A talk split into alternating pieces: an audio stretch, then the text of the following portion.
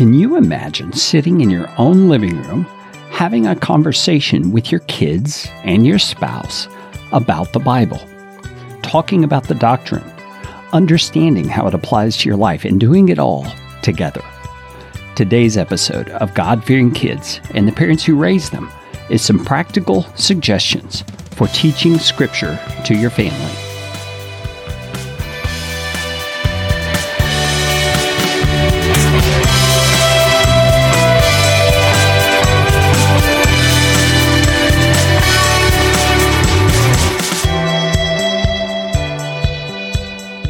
Hey friends, it's good to be with you again. I'm Carrie. And I'm Mindy. And we are excited to talk to you today about kind of a subset of the last episode that we did. On episode 16, we talked about our practice of family time and how we went about that. If you haven't listened to that, you can find it real easily going to godfearingkids.com/016, episode 16. You will find it. Or go back in your podcast player. It's probably still there. Today, we want to talk to you about a subset inside of that, and that is the Bible time, the time you spend in the Word of God together as a family. How can you do that?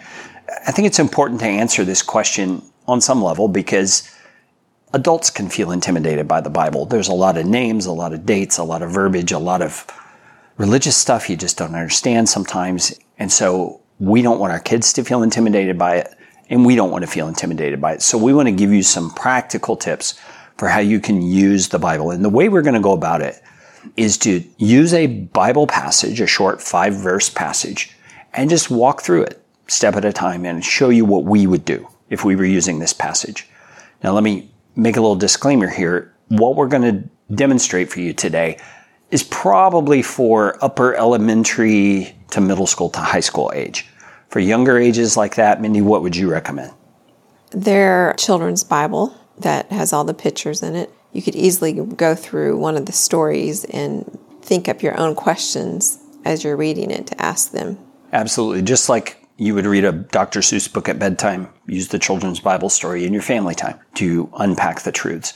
We also, when we did scripture memory, which we mentioned in the last episode, we would make sure that little kids, as they're learning the verse, understand what the words mean. So last time I mentioned 1 Peter 5:5, God opposes the proud. Well, what does oppose mean? We would make sure everybody understood on their level what these things meant so that as they're learning the verse, they're not just learning words to parrot back to us, but they're learning truth and meaning.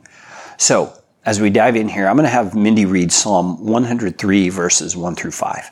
Bless the Lord, O my soul, and all that is within me. Bless his holy name. Bless the Lord, O my soul, and forget not all his benefits, who forgives all your iniquity, who heals all your diseases, who redeems your life from the pit, who crowns you with steadfast love and mercy, who satisfies you with good so that your youth is renewed like the eagles. All right, so that is a passage that, let's just imagine, that's what we're focusing on in our family time today. We've got all our upper elementary, junior high, high school kids with us. What are we going to do once we've read that verse? Well, first off, take it slow. There's no reason you got to go fast. You even have to feel like you talk about all 5 verses. What you want to be watching for is where the lights begin to go on for your kids, where they start to get engaged with it or have questions or don't understand something. You want to dig into that, and you want to spend time in those places. Make sure they have their own Bible, and they're reading it in their own Bible. Yeah, that's good. And why do you think that's so important? Because they need to get comfortable using their own Bible and flipping through the pages and maybe underlining things, and just like a school book. All right, so as you're taking it slow, as you're digging into the scripture, you want to make sure that words, like in this example, bless and soul and benefits and iniquity, make sure all those words are understood. Because even for adults, a word like iniquity, you may, wait a minute, what's iniquity? I think I know what that means, but I'm not sure. You want to make sure that everyone understands that on their own level. And you do that sometimes through discussion. You know, you don't have to give all the answers. Ask one of your older children, what do you think iniquity means? And let them talk about it. And maybe the younger children will engage as they hear their older sibling talking about it. Maybe they'll give an example. Yeah, you mean like the time you pulled my hair when we were, you know. And it gets fun because you can deal with life issues as you go on. So use discussion as part of this. But just keep in mind in this, there's not going to be any kind of impact if the passage is not understood. So just take your time, make sure everybody understands. And depending on the age and the spiritual maturity of the kids who are involved, you might take just one verse at a time, and that's okay. You don't have to get through the whole passage like we mentioned before. And also, parents, don't be afraid if your kids ask you something you don't know. Be honest, be humble, and say, you know, actually, I don't know. I am going to make a note to find the answer to that, and I will let you know. I mean, what a great example that is to your child of humility and being teachable. And later on, when they don't know something, they don't have to fake it and act like they do to their friends or to their teacher. And they can say, I don't know. Actually, I'll find out. So be a good example to your children and be okay with that. Yeah, there's a great example right here in this passage. Verse number 3 says, who forgives all your iniquity, who heals all your diseases. You may have a savvy middle schooler who says, well, if God heals all our diseases, why does grandma have cancer? You know, those kinds of things. And you don't have to have an answer for that right away. You can do some study outside the group, come back, and that's a great topic for next family time, where you can bring those things to your kid, and you can bring up the answers that various people come up with on those topics that you've researched, and help your kids understand God has no ego to bruise. God doesn't mind their questions. God is eager to work with them to understand His Word. Another good idea and suggestion would be to try to think of questions to ask your children that require more than just a yes or a no. Oh, yeah, yeah. A yes or no answer it doesn't take discussion anywhere. Right. You want to try to help your children to learn how to think and to reason and to analyze. You want to teach them how to dig into Scripture. Yeah, so given the passage that we've looked at, here are some questions you might ask in this example. You could say, what do you think it means to bless the Lord? I mean, God has everything, right? God doesn't need anything. How do we bless Him? And discuss that. Let your kids talk. You'll be amazed at the insight they have. And here's a little aside. Don't underestimate the insight your kids might have. Don't underestimate their ability to understand something. They will surprise you if you just give them the chance. And also make this an encouraging time for them. You want to find things to encourage them in. That's really good thinking. That I'm really proud of you. I could tell the Lord gave you that insight or that wisdom. Or just encourage them. Don't say, well, no, that's not really what I'm looking for. And then go and ask their sister. You need to say, thanks for answering that. I can tell you really thought that through. That was good. Yeah, but at the same time, I would say don't be afraid to correct a misunderstanding or a doctrinal error if they're seeing something wrongly, but do it graciously, do it kindly. Help them understand why what they're saying is not the truth based on what the Scripture says. Yeah, that's very good. Yeah. Another question you might ask in this is, it says He forgives all our iniquities. What is forgiveness?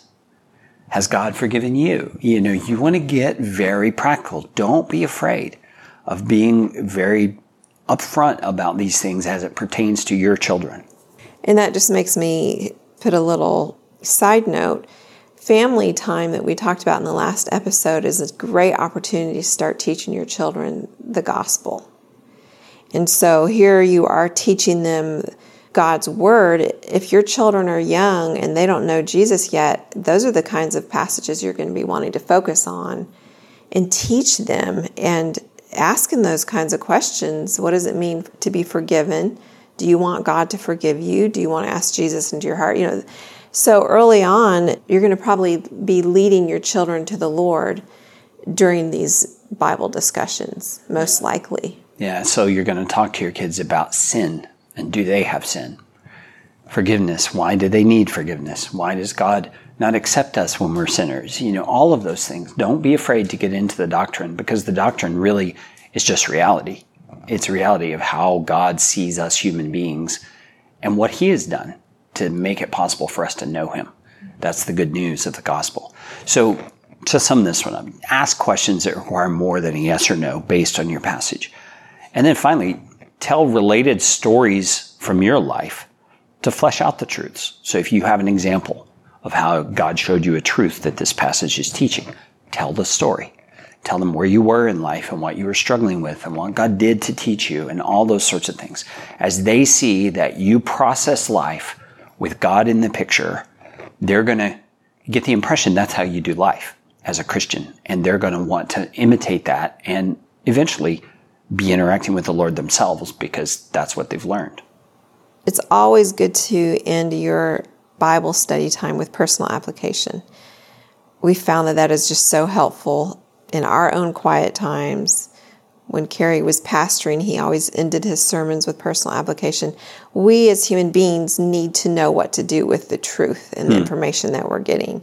And so from your children being really little to your children being teenagers and almost out of the house, the personal application is the encouragement that's going to spur them on. So it's very important when you as the father, or if there's not a father in the home, you as the mother are leading your children in studying the Bible, you yourself want to know ahead of time what application you're wanting to encourage your children with. And keep it simple and keep it doable. Yeah, very good. I was just thinking about a very specific sort of application you might make. Let's say you've got kind of a sullen junior high boy who's been having a hard time being thankful. He's been having a hard time being appreciative of the efforts his parents are putting into feeding him or clothing him or whatever. And he's just starting to get that junior high attitude. A passage like this says, "Bless the Lord, O my soul, and forget not all his benefits." You can use this passage, not in a manipulative way, but just to confront that behavior in the context of relationship and a family time, asking, "Joey, what do you think about forgetting not his benefits? What does that mean? What does that mean in your life? How can you learn to appreciate God's benefits more? What are some benefits in your life that you need to thank him for more often?" You know, make it very practical and personal application, like Mindy was saying. Don't be afraid to do that. Too often, I think parents will give some kind of a non-specific application and hope by osmosis the kid gets it. Right. And that doesn't usually work. And also, part of God's gifts and part of what he calls us to do is admonish one another. We did that in our family times. We did that regularly in our home with the other siblings around. For example, using Carrie's example, we would bring up to our son, "We feel like you have not been thankful lately." And we might even bring up examples so that he would know what we're talking about. And then we'd go to the verse and we'd say, God's wanting you to be thankful. He's not wanting you to forget the blessings that he's given you. And do you see that? Do you understand? And we'd always want to get to their heart and help them to understand. And every time our children were broken about it. And we would be having this conversation with the whole family sitting down in the living room. Yeah. So the other children could see how we handled their sibling. They could also see how their sibling responded well, and we loved them, and we encouraged them, and we hugged them. It just ended positively. Yeah. And that really helps grow a humility when you have to take a correction when other people are around. Yeah. Now let's practice what we're preaching here. The word admonish that Mindy used means to lovingly point out in someone's life a place where they need to grow or the place that they need to improve. To encourage them away from sin. Right, to encourage them away from a sinful or destructive behavior toward what God would have them do. And so keep in mind, in this relational context of family time, we're going to admonish the son lovingly. This is for his good, we're doing this. And all the siblings are watching. They're seeing what it looks like to lovingly care for someone enough to warn them away from a behavior that might be damaging to them. And they know at some point it may be their turn. They may be the one who receives admonishment, or it may be dad admonishing mom or mom admonishing dad tomorrow in the kitchen as they're talking, you know. And we see this as a culture in our home, and it grows out of things like family time, where we've demonstrated it in a loving way and everyone learns to respond well. We hope this episode was helpful to you. Thank you so much for listening. If you have any questions about this episode or ones previously, please go to our website at godfearingkids.com. And let's end in prayer. So, Father, we just thank you for your guidance and your counsel, and we thank you for your word. We just ask that these parents listening will grow to know you more deeply through studying your word, and that you will give them confidence and encouragement in reading your word to their children and teaching them from that. I just pray, Holy Spirit, that you will empower them to be great teachers and to be able to practically live out what they learn so that they can guide and teach their children how to practically live themselves. In Jesus' name, amen.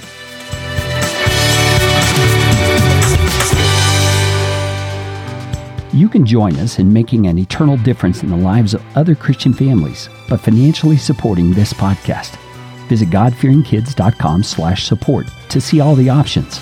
Monthly supporters will receive our partners-only bonus podcast, Digging Deeper, as our thank you gift.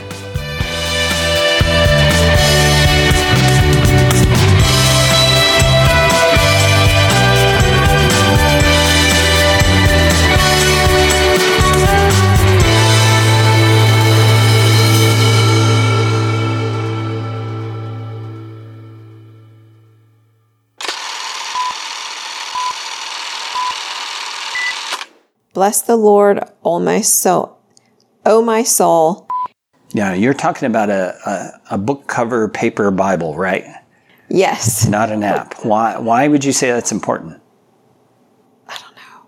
I don't know if I want to go there. Okay, so I can cut all that. Yeah, it's I'm just saying deal. Have their own Bible. Okay, so okay. All right. You want to do the one about asking questions?